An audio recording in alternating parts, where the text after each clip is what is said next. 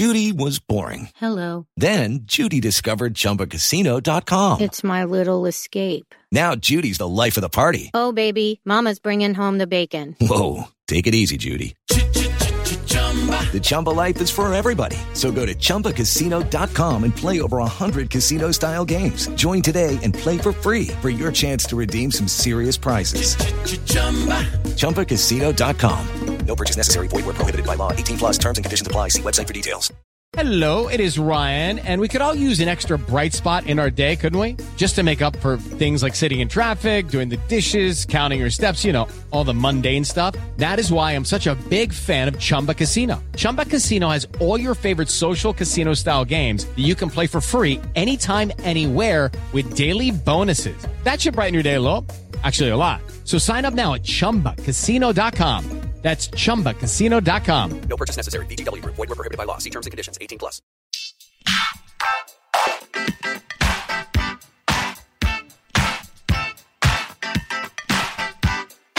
Hi, everyone, and thank you for tuning in to the 524th episode of the Hollywood Reporters Awards Chatter podcast. I'm the host, Scott Feinberg, and my guest today has been called the fairy godmother of independent cinema, Michelle Satter. In 1981, Satter became the founding director of the Sundance Institute, the labs of which have, in the words of the Associated Press, helped to launch the first films of many of Hollywood's top filmmakers, and, as the Los Angeles Times put it, have served as the premier incubator of indie talent. Satter, meanwhile, has been described by our own publication as a uniquely nurturing presence in an industry that more often than not mocks creativity and trivializes risk taking. Interview magazine declared, As a film fan, you might not know her name, but if you're a filmmaker, you certainly do. And to that point, consider what some of the alumni of the Sundance Labs have said about her. Paul Thomas Anderson. She changed the course of my life, and I don't know where I'd be without her. She was the first person I met in the film business who gave me confidence and support. Darren Aronofsky. Her early encouragement made me feel invincible. Debra Granik. She is a tireless champion of storytelling diversity and has labored for years through the Institute to pry this space open, which in turn has allowed filmmakers not previously represented in American movie making to contribute their work. Lisa Cholodenko. She was one of my earliest champions. And the list goes on. Last Tuesday night, Satter was presented by two other alums of the Sundance Labs, Ryan Coogler and Chloe Zhao, on behalf of the Board of Governors of the Academy of Motion Picture Arts and Sciences, with the Jean Hersholt Humanitarian Award, which is presented on occasion to an individual in the motion picture industry whose humanitarian efforts have brought credit to the industry. Satter was only its 43rd recipient, and of those 43, just the 10th who was a woman. A day before the presentation, the 71 year old and I sat down at the Loews Hollywood Hotel to discuss how she first heard about a new venture being organized by Robert Redford out in Utah and talked her way into a gig there, what the Sundance Labs are, how they have evolved, and how they served a number of specific filmmakers who are now widely known, why, in her view, independent films are worth fighting for, now as much as ever, plus much more.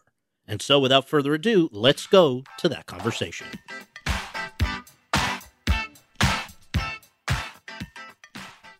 Michelle, thank you so much for doing the podcast. It's great to have you. And this is a very big week that I'm speaking to you uh, at the start of. It's we're speaking on Monday and at the Hollywood and Highland Center, adjacent to uh, or or right here in town. Uh, we're gonna we're gonna be seeing you collect a little gold man. How do you feel this week uh, heading into the week? I'm so honored. Uh, it's kind of an extraordinary thing. Um, who knew? I mean, I watched the Academy Awards, you know, my entire life since I was a kid, and you know, and it was just kind of beautiful to watch, you know, kind of the magic of movie making and all the people who, you know, who made it possible for these movies to get made. Uh, and I've been working at Sundance Institute for over 40 years mm-hmm. of my life. Um, it's been, I had a couple other small jobs before that, but this has been my life's work. Um, so to be recognized um, by the Academy for this work, and especially um, to be recognized for supporting independent filmmakers, you know, for really bold and groundbreaking next generation work. Yes. Um, it just, it, it feels great. But I also want to say that Yes. it, it, it, it's something I, I mean, eh, yes, it's it's coming to me, but I share it with all the filmmakers, all the advisors, you know, all my colleagues, you know, our you know our board staff. I mean, every you know, there are so many people that have been part of this work, and also the ecosystem of you know of you know of artists and people out there who support uh, film um, and the incredible artistry that we have the opportunity to to make and support. Absolutely. Well, let's go back in time to the beginning. Where were you born and raised, and what did your folks do for a living? I was born and raised on the Jersey Shore. Mhm. Uh, so I was near Asbury Park, Bruce Springsteen Yes. country, we Yes. know. Uh, and it was, you know, I, I grew up near the ocean. And that's why sort of moving out to LA and living near the ocean is, is something actually that's very powerful and meaningful uh, to me. But I, I grew up in a, in a family where my, uh, my father was a visual artist. Uh, he had a nine to five job because he knew he couldn't, you know, he wouldn't be able to support a family Right. um, if he didn't. Um, but he he was an artist, and we were surrounded by art. I mean, our house was paintings and sculpture. It was. I felt so lucky um, to be in this house, and you know, being close to New York City, we spent a lot of time going to museums uh, in the city. Um, I studied dance, so I grew up going to City Center and Lincoln Center and and watching dance, which was you know really meaningful to me Yeah. with theater. Um, so it was a it was a house of art and a house of culture. Um, my mom is a Holocaust survivor, Yes. um, and and, she came from Prague. still going strong at 100. She's 100 Thank years God, old. that's great. is- she's actually past it. She's going to be 101 Oh in God. April, which is uh, kind of extraordinary. Great. Uh, but you know, but for her, um, supporting my dad as an artist, organizing shows for him, um, was meaningful to her, and she, you know, she just loved. She loved dance and theater and reading and everything. So it was. I felt felt like I've always said I was kind of weaned on the arts. It was important to me. I want to read you back a quote of yours that I came across, which I think is very interesting. You know, you you look for somebody's rosebud or you know the thing that set them on the path. Here's where you what you said. My father was a painter and an artist, and I connected to him through watching him work. I think that that had a big impact on my work at Sundance. That connection to the creative process by watching an artist work. So, can you expand on that a little bit more? You'd watch him paint or whatever it was, and and sort of give feedback or or I mean when we think about what you've done for the last 40 plus years it's kind of nurturing it is nurturing other artists uh take us into that a little bit more it seems like that must have been a, just born into you Um, it was, but I, I have to say he was he was not looking for feedback from me in that. Uh, but I was. This is when I was quite young. Uh, that I would go. His studio was in our was in our basement. You know, on the East Coast there are basements. Yes. Grew up in Connecticut, I Yeah, get it. so he created an art Yeah. studio, and this was my connection to him, watching him work. And he loved classical music. I wasn't allowed rock and roll growing up, which was not fun. but anyway, I got I found a way to Right, right. listen to the music I loved. Uh, but classical music, opera, loud, and um, and the smell of oil paint, turpentine there. I mean, there was something so special, and I just I would sit for hours and watch him work, and I he actually loved seeing me there. It meant something. It was where we truly connected. Um, the other, I always think the other funny thing is, you know, one of the first movies I saw was I was sick one day at home, and um, and I was didn't go to school, uh, and and in the evening he was up and he was watching a movie, and I came out of my room and he was watching Frankenstein, and he said, "Come sit down and watch with me." So that was like another, you know, sort of moment of connection. I don't know that that would have been my my favorite movie uh, to watch, but just being with him um, was great. Yeah. And then he loved teaching.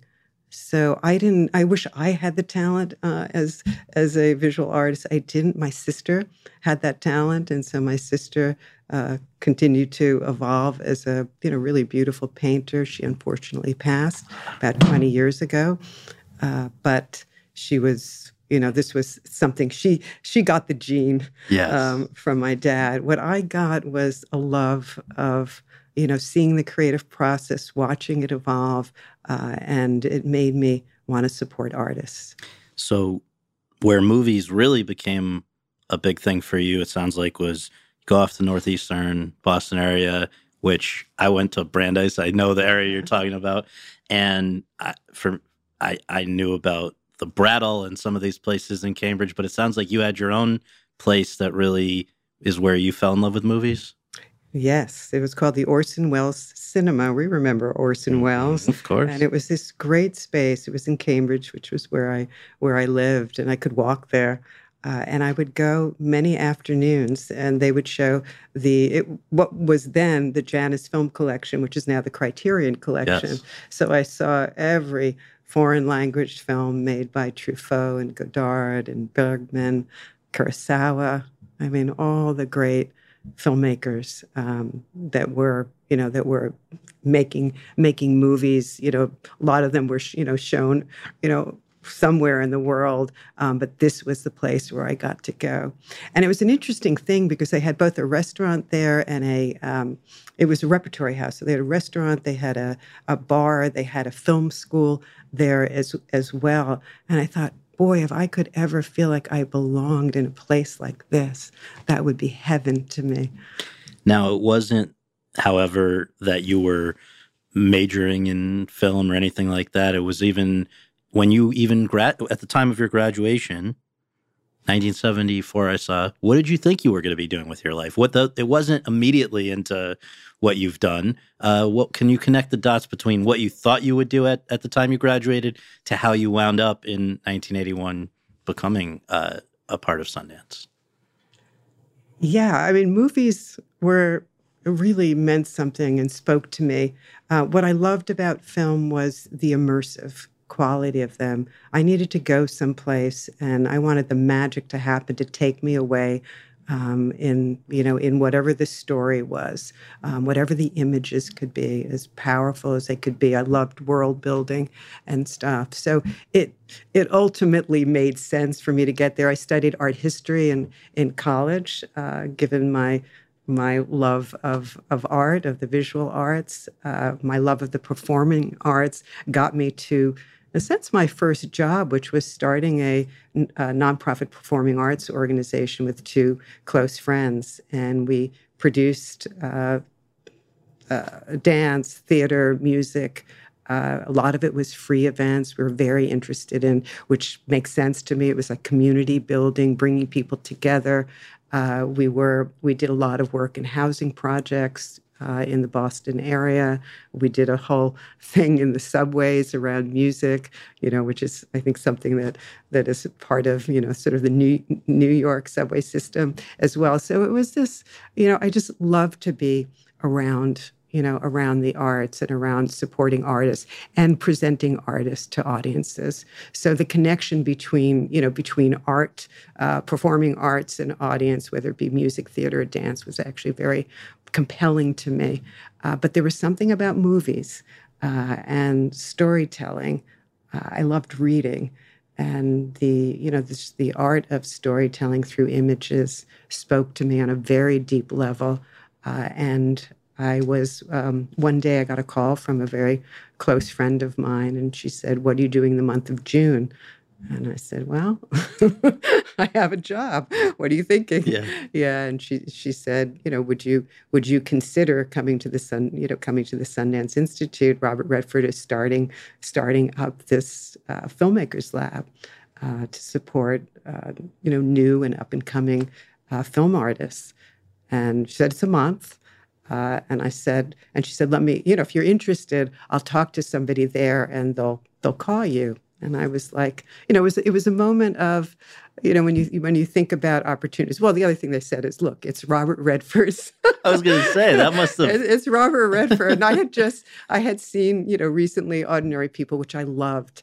Um, again, spoke to me on a very deep level in terms in terms of its themes, uh, and and I saw all his movies, of course, and it was like, sure, I'll, yeah, have them call me. I'll go out. I'll go out to Sundance, Utah, for a month and be part of some, you know, uh, you know, startup of a filmmakers lab. Now, did you did that require you to quit your job that you had been doing?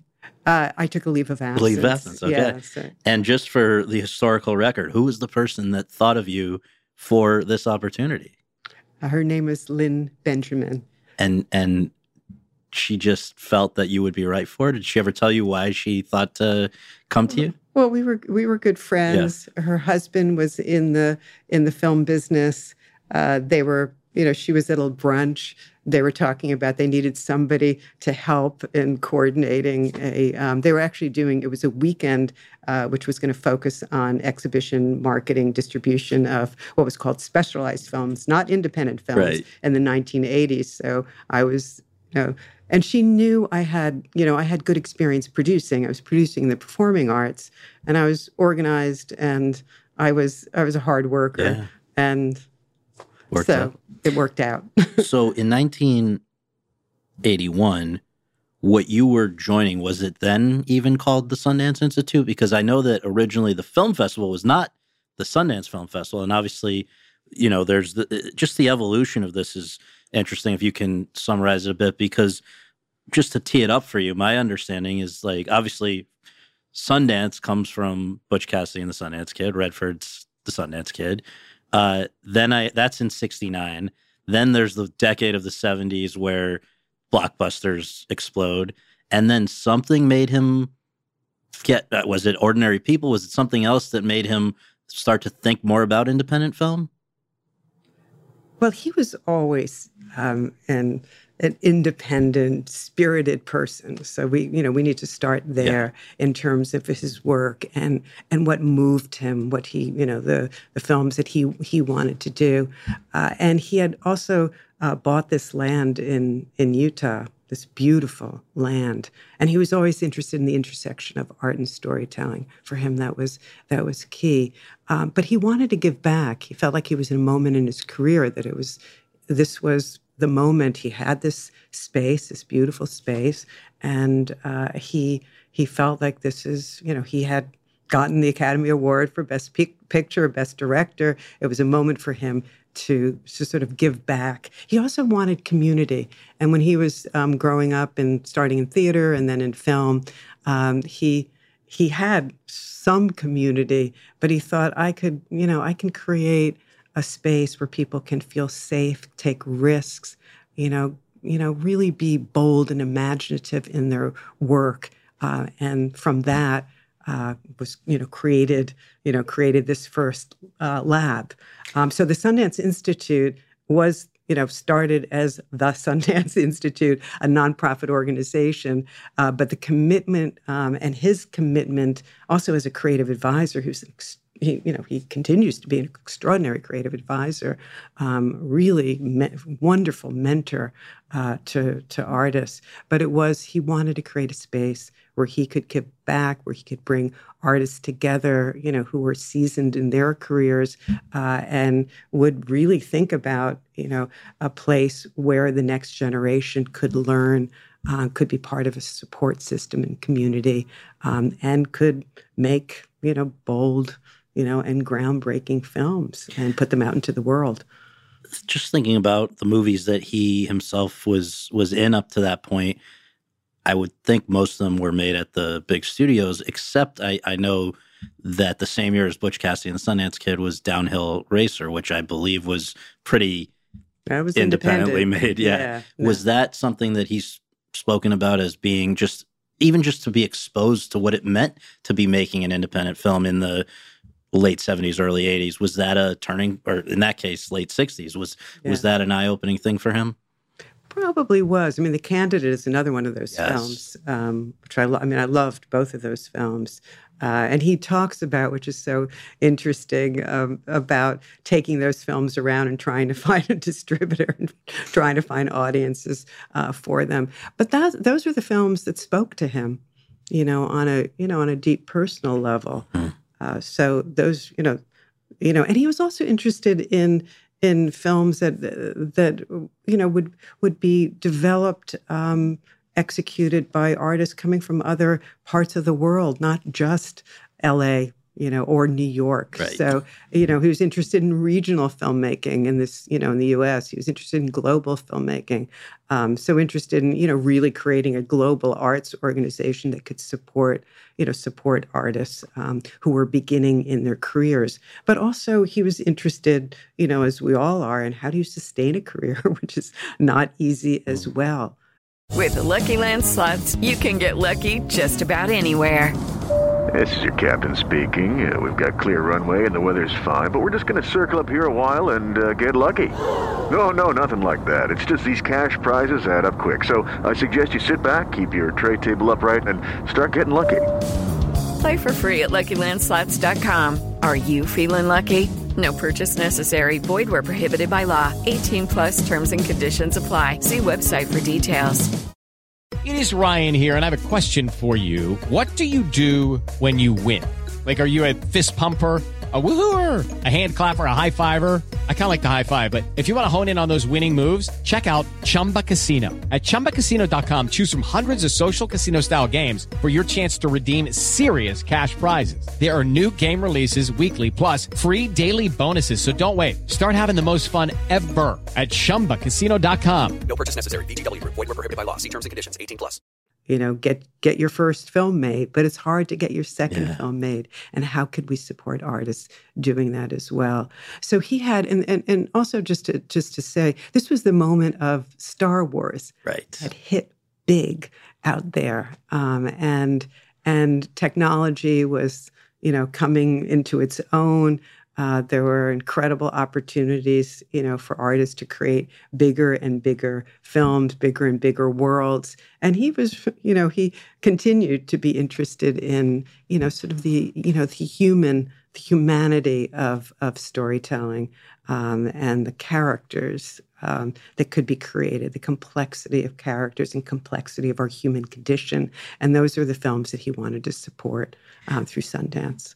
So I think there may be out in the world this sort of common misconception, uh, which I may have had until recently, that you know the film festival was the reason for the institute or something along those lines. In fact, the institute was the reason to then have a film festival, right? Because here's a quote I found from an 81 interview he, he gave with Ebert. The reason I started the festival was to have an extension for the labs. And and then goes on, I have no idea what this will turn out to be. I know that it's getting increasingly hard to get a movie well distributed in this country unless it has the potential to make millions of dollars. I think these projects here have a lot of promise, and I guess the idea is that they'll turn out better if the filmmakers have the opportunity to work on them with some experienced professionals. Close quote. So uh, and then he says, once we started the labs and saw the inspiring work, it was clear that we needed to find ways to make sure that these films were seen, which led to the festival, close quote. But I know that now it's, you know, it's not like if you make a thing with the lab, it's guaranteed to go. But my jumping back to my question, I guess, is when you start there in that first year with the first lab or labs, how many labs were there? What was the focus and how quickly did you guys arrive at the format that continues to this day. Well, the, the starting point was what we called the Filmmakers Lab. Yeah. It was month long lab um, that took place at the Sundance Resort. So it was one lab. that's where that's where we started. Okay. You know, if you if you look at what we're doing now, it's a lot of labs, and we've also traveled the world uh, with you know with the labs that we've done. But the starting point was focusing on directors and directors working with camera, directors working with actors, um, you know, directors you know telling their you know more deeply personal stories um, that they wanted to tell so the you know the, the first lab became a place to really workshop material Uh, the first film that came out of the lab was El Norte, uh, which was Gregory Nava's Yes. uh, first film. I do believe it got nominated for an Academy Award for um, for screenwriting. But that's that was the the starting point. Uh, but in Redford's original vision, um, you know, which which was a really radical vision um, at at that time, uh, was you know the idea of you know, of providing this lab experience, this workshopping experience, you know, this place, you know, for learning and community uh, with the next generation of artists. But at the same time, and I agree with this, a film is not complete until it connects to an audience until it engages an audience. So uh, we, I have to say that we got. I mean, the labs continue to evolve.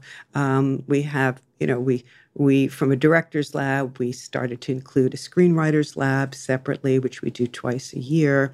Uh, we have a producers lab because we feel like if you know if if you look at the you know at at the you know sort of the needs of any you know of a film to go from you know from script um, to getting made you need a producer mm-hmm. and you need a real partnership in mm-hmm. that and that producer going forward. So supporting producers became an important part of our work. Supporting nonfiction filmmakers became you know really key to our work uh, supporting episodic writers you know which we started 10 years ago.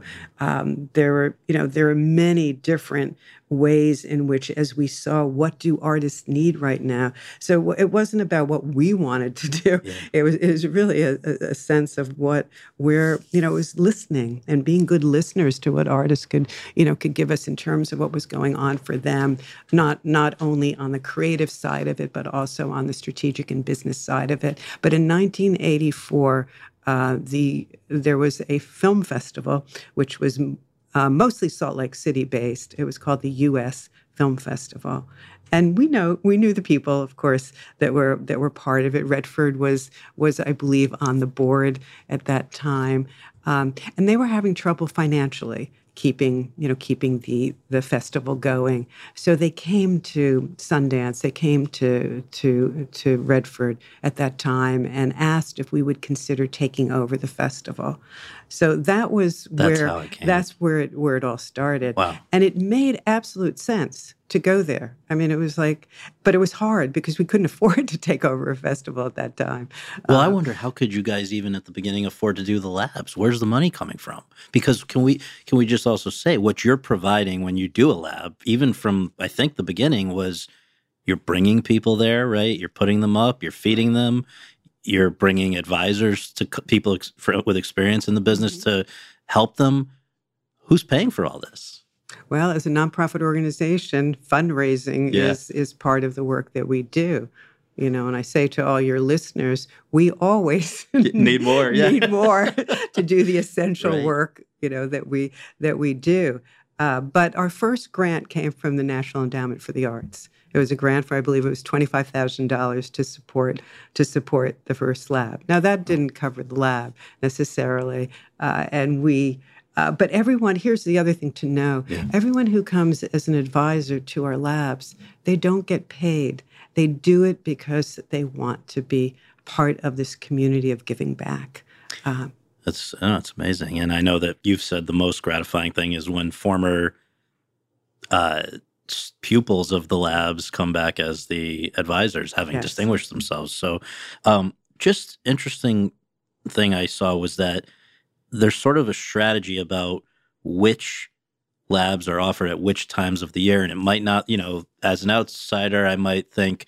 Well, you start with the script and then you go to the directing and then you go to the producing or, you know, different order you've you've said there's a rhyme and reason to why these labs are when they are and that they and why they're maybe not in the order you would think they would be in Well, the we do start with the screenwriters lab because we believe that that's the beginning, Right. You know, of of the work. So that's um, our next screenwriters lab, which is sort of point of entry for this new group, new cohort of filmmakers we'll be supporting, is in January.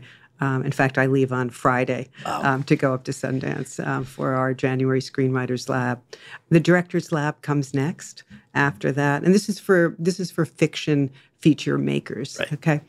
Uh, after the director's lab, we feel it's really important for the directors to get. They've gotten so much feedback uh, and so and learned so much, you know, from the advisors, but also putting a you know putting a scene on its on its feed, hearing a full reading of the screenplay. So it it is important for them to get feedback on their script because they're like sort of they. It, it's almost it's a part healing process, Yeah. but it's also a help you know in in focusing the next work that needs to be done on the screenplay. So we have a screenwriters lab after that director's lab.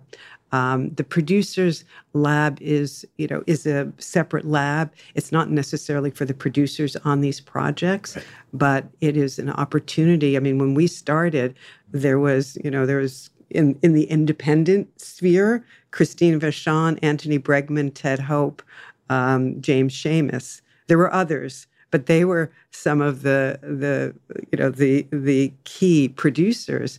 Um, well, they wanted to move on from first features, and I mean, I think they all still do first Sure. features um, for sure. Yeah. But they also wanted to, you know, they wanted to expand the work, and so we were looking for who are the, you know, where's the next generation of producers to support who would take on not only all, you know our projects. It's not always about us. It's really about an ecosystem. So we wanted to to always serve um, serve the artists that we're already, you know, that we're supporting, but we also wanted to open us up as, you know, sort of a collective work that we all can do to support, you know, the independent industry here. So, how many people might apply for these labs? And also, are you accepting a person? Are you accepting a project?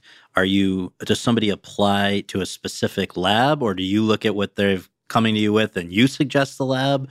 Um, is if somebody does the screenwriters lab, does that mean they're going to do the director's lab? Just like how does somebody wind up where they wind up there? Well, that's a great question. Uh, one, of- you know, for anybody again listening, uh, the best thing to do is go on our website because all the programs uh, that we do, and you know, through all the artists that we support, they, you know, we we we do give as much information as we can. There's also an application deadline uh, for all the, you know, for all of our programs, so you can you can see. So it's not like, what do I do? How do I do this? We're usually, I mean, for the feature film program, we are very much project based and artist based. So it's both. Uh, but somebody has to have a project because we don't want it to be a theoretical experience. We want it to be, you know, a real, you know, sort of, you know, deep, you know, deep dive experience for them in term in terms of the work. There's no automatic between the screenwriters lab and our directors lab. But many of the people that we support in our screenwriters lab, it makes sense to continue supporting them. Here's the thing that distinguishes Sundance, and I'm, you know, I'm I'm very proud of the work that we do. We have a great team doing it.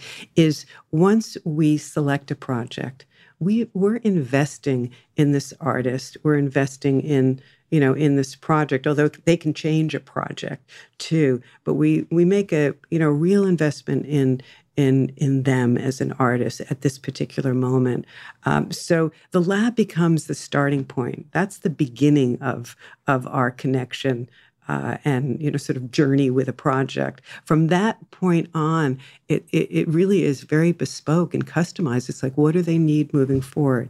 Uh, so some projects uh, of course after the lab after screenwriters lab they're going to need somebody to read you know and give them feedback on their next draft of the script um, so there's that going on. Some projects are writer based projects. They don't have a director so they're looking can you help us find a director? They're all looking for producers for the most part looking for money looking for casting um, looking for who's the best dp or editor. So we're supporting them very individually uh, which is one of the things I absolutely love doing. So it's it's it's not about you know something that is A pipeline. a pipeline, Yeah, yeah, yeah. or the you know. But what we are doing is is saying for each individual project and artist, how can we help it move forward? I mean, I think of supporting um, Ritesh Batra, um, who did the film The Lunchbox um, and many other films. Uh, he came to the lab with a different project. And about six months later, he said, I can't get this project made in India um, because of the political nature of it. Um, but I've just written another script um, called The Lunchbox. Would you read it? Would you, you know, consider supporting it. I read it, I fell in love with that Mhm. script. And I said, absolutely, we're there for you. Whatever we would have, however we would have supported your, you know, the project you brought to the lab, we're there for you, um, you know, with with with that. But we're also thinking about, you know, as we know, it's it's it, it is a journey, and everybody's on a different journey and a different timeline. So, what does a, you know, what does somebody need at any particular point? And we're always checking in with them. Uh, they don't, you know, sometimes, you know, it, it's hard to reach somebody because they feel like I don't have anything new to report, and we're saying like that's okay. we're, you know, we're there. Um, but you know, a great thing is is is to see, of course, somebody start at the lab, um, you know, continuing whether they you know, premiere their film at the Sundance Festival, which is really cool, and we love that, or at another festival. Uh, it's it's exciting. We want to see these films um, having a real impact on on world audiences in you know in different ways. You know, through their entertainment value, but also through cultural, you know, and you know, and social change that can spark those conversations that are really important. And so, for you specifically, you're making sure that all of the pieces that have to be in place to make a lab work you're you're picking the people who are going to be there you're picking coordinating who will be advising what's going on during the lab in terms of just even the programming if, if that's the right word during the time they're in uh, utah. Uh, just your own are you just involved with everything or are there do you are, are you now at a point where you can feel like you you can delegate it or how does it work? What's your schedule uh, like on a day-to-day basis? Well, first, I would say that that we have an amazing team. I don't do any of this on my own and alone, so it is it is a team effort. Uh, the each lab is different in terms of the you know the work that I that I do. I'm very involved in selecting projects, uh, and that's that's a big part of it. I used to like read you know, I don't know, 500 scripts, and now I wouldn't, I could never do that. Oh my gosh. and would never do Yeah, that. yeah. So we have an incredible team um, led by for the feature film pro- program led by Elise McKimmy, who you know who really works works hard to you know to do the kind of outreach and you know and review process and all of that. Um, so I'm you know I'm in on that, and of course making the final decisions.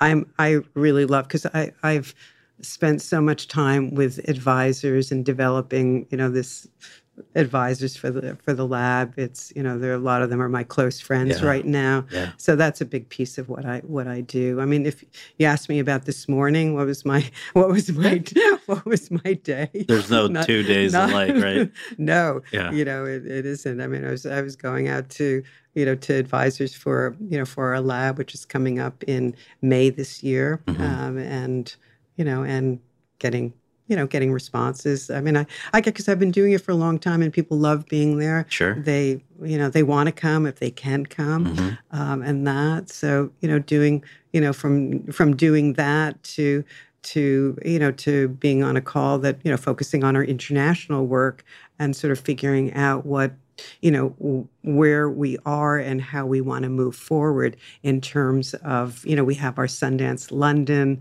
um, we have other you know other parts of the world right now that we're look, looking at. So I work with a great leadership team uh, and you know it's not just me it's all of us together who are you know sorting out you know how we're going to move forward in different different ways. If you ask me what i love doing Yeah. i love i love um, the individual work with with artists. Um, and i love our labs going to a lab and feeling that sense of community um, and just you know a spirit of generosity um, a culture of generosity, which is hard to find anywhere, um, and watching artists grow uh, is, you know, just gives me so much pleasure. Now Uh, you, I, I don't know if what the what the most apt word is, but I guess just one that comes to mind. You're you're sort of it sounds like. Correct me if I'm wrong, but midwifing or uh, other these projects of people that you believe in. You, however, you're you you've you were been nominated for an Oscar yourself. You made a film with or about one of the people who was an advisor at the labs, Waldo Salt, uh, nominated for best documentary making films your of your own, making films yourself, is that has that been tempting while you're I mean in a way you've made a zillion films because you're clearly in the DNA of all of these but I just wonder how you've uh, weighed those options over the course of your own career because you're I think you're probably thanked in more movies than anyone ever but it's uh you know it was a decision obviously that you made to help others. Yeah but I I, I love the work that I get to do. Yeah. I would rather be doing uh, the work in terms of being on that creative side of the work than you know than working on i mean it, it's hard. It's really hard for producers to get a movie made. That's not what i wanted you know that for me yeah. that's not what i want to be doing yeah. i feel like i I'm, I'm all about impact where yeah. can i have the most impact yeah. and i can have the most impact doing the work that i do you know at the sundance institute for what i care you know most about sure um, i did i mean i Waldo Salt was one of the great advisors. He, I, I, see him as a real founding advisor of the institute. Who was there in our early years, uh, and if you know if you met with with Waldo Salt, you actually believed in yourself as as a writer, and and he there was something about how he worked with you where I mean people were forever transformed mm. as writers, uh, and we uh, several of us, and it was directed by by Robert Hillman and, and, and Gene Corr. I was a producer on it. Um, we did it for American Masters. But it was like, how do we share Waldo Salt? We got to be with him. Yeah. You know, a small group of writers got to learn from him. But how do we take, you know, all his knowledge, and all that he can, you know, that he can give as a screenwriter and his incredible story. And how do we share that uh, with writers around the world? It's had a major impact. We show it at every uh, screenwriters lab we do. Uh, and it's the first this it's the first film that people you know that our fellows see. I mean, our advisors have seen yeah, it, yeah. but it's that first film. You know, really looking at that commitment he made. You know, as a screenwriter. It's awesome. And, yeah. Can I tee up? I mean, there are infinite potential case studies I could ask you to share about, like how what, what did you know how you worked with this person on this project or mm-hmm. whatever. But just a few of the higher profile ones, if we can, you know, zoom through a few. Uh, so you mentioned Gregory Nava with El Norte. That's one of the earliest. I think it was the the first one to go through the lab and play at the festival. Right. Um, what you know, just uh, what's the first thing that comes to mind when you think back about that one? Gregory, I mean, incredibly talented, uh, and and he it, it was just it was really this was our first lab, so we were learning every moment of it, and uh, it was it was great to watch him learn to work with actors. I think that was the big thing uh, for him at the lab. He had a really strong visual language for the film, um, but working with actors was newer, newer for him, and um, and it was it was great to just see him learn to kind of play, but also learn. And he took it very seriously, and it was not easy to get that movie made. Yeah, he uh, said, "quote My movie was in Spanish and dealt with immigration. No way studios would make that." Close no. quote. So he says he you know owes it all to there. Uh, I'm going to zoom mention a, a few others if there's one where I should stop uh, uh, so uh, Euzhan Palcy, who just was honored at the yeah. Governor's Awards, I think it was last year. Yeah. Uh, Rodrigo Garcia, I think that was for things you can tell just by looking at her. Miguel Arteta, Guillermo del Toro, when you guys expanded into Mexico. Mexico, yeah. Uh, with The Devil's Backbone, Julie Taymor, Al- Allison Anders, Nicole Holofcener with Walking and Talking, Quentin Tarantino with Reservoir Dogs. That's I have to ask you about that one. He was so much fun. Even then. With it. I mean, Steve Buscemi came to the lab and he had already cast him uh, for the lab. And then he cast somebody locally. Uh, what he did, which was something that no one else ever did, which I loved, uh, which he had a scene. He did two scenes at the lab that he that he directed, that he workshopped, um, and one scene was a scene that was from the screenplay, written from the screenplay. And the second scene that he did, he said, I, "I'm going to write a scene overnight. I'm just going to write a scene, a new scene, and I want to just, I, I, need to find my confidence as, as a director. with something that is that is that I've not spent a lot of time already thinking about, um, and I want to you know develop. These were two characters he wanted to sort of continue to d- develop and and and see different sides of, of them. And it was it was actually a really great Wow. great scene that he did, and I love that because he was he was willing to take you know to just real experiment uh, and not have to prove himself. But what he wanted to do was build his confidence. So when he got out of the lab, and very soon after, he was in production on on um, Reservoir Dogs. Amazing. Okay, Paul Thomas Anderson, Hard Eight. This is somebody who uh, has said that you know he owes. You were the first person that really believed in him. What what was it? Hard Eight is the movie that ends up coming out in '96, but you'd met him years before that. Well, not not that much earlier. I mean, he he uh, he showed we showed his film, his short film, uh, at the cigarettes and coffee at the at the festival, and I remember watching that film. And I thought, okay, this guy is real talent, and I found him. Uh, at the festival, and you know, I said, you know, we're doing a lab. Do you have a script that you're that you're working on? And he said, he said, like, absolutely. What I found out is absolutely not. or it wasn't, you know, he was just starting it. Right, and I said, right. here's our deadline for the, you know, to submit a, a script. And, uh, and he came to the lab. What was great about uh, uh, Paul at the lab is his set, being on his set, he was the most infectious, fun director you could be with. Everybody wanted to sit on his, his set and watch him work. And he watched, you know, he worked with Philip Baker Hall and John C. Reilly, who were in the film. So he brought his actors there. And I remember John Schlesinger, who was an advisor at that time, and he, he like he wouldn't leave the set. And it's like, John, there are other, you know, there are other directors People working. And he said, This is like so much fun. I'm learning from him. He just loved working with actors. So that energy that we all feel from him was very present at the, you know, at the director's lab. Awesome. Uh, Tamara Jenkins, Slums of Beverly Hills, Kimberly Peirce, Boys Don't Cry, John Cameron Mitchell, Hedwig and the Angry Inch, Miranda July, me and you and everyone we know, Darren Aronofsky, Requiem for a Dream. That uh, he was he'd already done Pi, but was in this case. So you it wasn't you don't have to be a first time filmmaker to be with you. Well, for the director's lab, yes, first time. Uh, but for the screenwriter's lab, which is where we supported Darren, Yeah. uh, we supported him on Requiem for a Dream. And I remember he was struggling with the third act, and he and I remember he met with with with Bob with Redford, and and that was a transformative meeting for him in terms of trying to sort of sort out where he needed to take that story um, and where it would have the power that he was looking for. Ryan Fleck and Anna Boden, Alfonso Cuaron.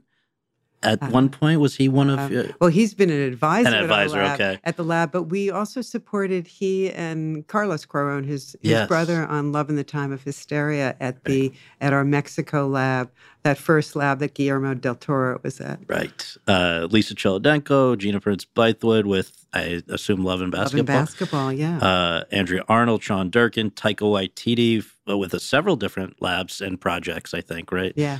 Uh, Cary Fukunaga, you've said working on Sin Nombre was a particularly memorable one for for you. Well, just watching him work. Yeah. I mean, I, you know, he he cr- he created uh, Mexico at Sundance. not not easy to do, Oh. uh, but it was. He was astounding Yeah. uh, in in his work, and you know, with the actors that he found locally, um, because there were, you know, there were sort of bigger scenes with multiple actors in them. Uh, he, it just he brought his, you know, his script alive. Yeah. It was beautiful. Chloe Zhao for probably the writer, or was it something else? Uh, No, um, uh, the her first feature, Oh, her first one, songs right. my brother taught me. Right, right, right. Debra Granik, uh, I assume Winters, or maybe before Winters. Uh, Bone, or- before Winter's Wow. Bone, down to the bone. Wow. Uh, right, right, right. Yeah. Ira Sachs, Dee Rees with Pariah, uh, Ben Zeitlin, Beast of the Southern Wild, which was a special one. Yeah. Ryan Coogler, Fruitvale Station, I think, right? So that was we. He's one that we have to talk about. Okay, so he didn't come to our director's lab. We supported him at our screenwriters Okay. lab, um, and he was there with Marielle Heller and Chloe Zhao and David Lowery. It was quite Jonas. Carpignano. It was Wow. quite a year, and uh, he and I remember seeing his short film, and I remember uh, reading the script and getting on a call with him. And it was like, oh, yes, we need, you know, I mean, that's what gets me excited. I mean, it's uh, not that. I mean, for me, it was discovery. He, you know, he was at USC and and stuff. Anyway, the um, we we really helped him um, with the script. But as importantly, it was when I talked about the the year round support right. that we provide. Um, I remember him calling me. It was like in probably April, and he said, "I have an opportunity to make this movie. There's financing available, you know, through Fortis, Forest Whitaker's company." Um, and he said, "But I, I want to go to the director's lab." And I said, "Ryan, go make your movie, yeah, yeah. and um, and we'll support you." So, I mean, I looked at multiple cuts of the movie. We supported him, and one of the things we do I didn't talk about is granting. We yes. provide a lot of granting to support filmmakers because it is really tough out there. There's no money for development. No. There's, you know, very little money at those in between times when artists really need that support. So we we provided a lot of support for him. But if you, um, I just want to say one other thing, sure. which was watching Fruitvale Station at the festival, which was one of those incredible moments um, that we had. It was, I mean, people at the end were sobbing, and it was as quiet as it could be. And um, and the Q and A started, and nobody could talk. And his uh, and Oscar Grant's uncle stood up, and he said, "Thank you. Wow. Um, this you you brought out the humanity." um, of Oscar Grant. Wow. Um, Just quickly, uh, and obviously no list could be complete. You've done so many people: Damien Chazelle, Marielle Heller, Boots Riley, Lulu Wang, Charlotte Wells, uh, Nia DaCosta, Yance Ford, the Daniels, who just did everything everywhere. I think you did Swiss Army Man. Yes. Uh, Nicole Newnham and Jim LeBrecht, Radha Blank. Um, but here in the final uh, minute, if we can, just some kind of big picture. First thing that comes to mind is what is inherently important about independent filmmaking? Why is it important? You know, there's movies that can are always being made somewhere. Why is why is independent filmmaking important? We have to think about where do filmmakers start. Talk about Chris Nolan. Mm-hmm. Memento right. started um, his you know his career, and that every filmmaker who was um, Greta Gerwig started right. with an independent film.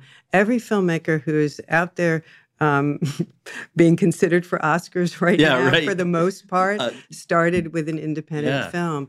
Um, you you know this is this is a place that first feature is so you know so key and important in terms of your evolution and journey as as a filmmaker. I mean, there's you know the other part of it is is is people want to. I mean, it's great. I I love all films, um, and uh, but at the same time, I want to I want to see something that that illuminates something that I, you know, that's new for me. Totally. Um, I want to, you know, be in the presence of a character that is so complex and and interesting. Uh, I want something that I feel is coming from a world that I haven't seen before. And Sundance has made a deep commitment to underrepresented communities. And as you know, as you name all of these artists, it's an extraordinary group of, of artists that would have not gotten an opportunity to get a movie made. Absolutely. Um, you know, without you know, without our work at Sundance. But there are other, you know, there are other organizations well, who share this, this, work, um, they, and also Indigenous filmmakers. And just to yes, talk about, yeah. you know, uh, Sterling Harjo, look at what where he is right now. But he started at the Institute with our Indigenous program, um, Taika Waititi Right. Indigenous program, and our feature film program. So, so many filmmakers got their start, and you have to have that moment where you can feel be in a safe place where help, where people are helping you um, develop your skills and develop your work. Second to last one. If I were to be able to go back to 1981 and tell you what this would all grow into, would it have been fathomable? Can you believe it now, uh, 42 years, 40, 43 years later, that this has grown to the size and impact that it has? No, um, is the answer. Redford was always about never rest on your laurels. Yeah. You know, listen, what's going on? What do artists need right now? So, no, we were, you know, I, you know, I, I'm always about future thinking um, and being, in, you know, as much as I can in the, in the presence with my, you know, with as much of my full heart as I can be and work. And finally, uh, so tomorrow night, Tuesday night, when this ceremony takes place, you're going to be up there with Mel Brooks, Angela Bassett, Carol Littleton as the four honorees of this Governor's Awards. I imagine Redford and other people who you've worked with over the course of these 43 years uh, are going to be there. I guess just when somebody hands you that statuette, uh, what do you, what, who, uh, just what will you be thinking about in that moment if you can try to i know you're going over the rehearsal right after this so you probably get a better sense there but just you know what this moment means to you and what you'll be what you imagine you'll be thinking about Yeah. Well, uh, gratitude. Yeah. Um, gratitude that I've, you know, that I've gotten to do this work, um, that I was brought in in a moment where I was ready to take it on. Gratitude for all the people that I've gotten to work with. Gratitude to all the filmmakers, you know, all the advisors. Um, so I think that that is what will I will hold on to. You know, Redford North Star. His vision is, you know, is is everything, and the fact that I've gotten to hold on to it and carry it forward with all of my colleagues um, is incredibly meaningful. Meaningful to my family, um, meaningful to you know our independent film community. absolutely well it's amazing to to realize how many projects that we all know trace back in, in a way to you and and i just thank you for for that and for doing this and and i hope you have a, a blast Great. Tomorrow. Well, thank you, Scott. Thank you. It was wonderful talking to you. to talk to you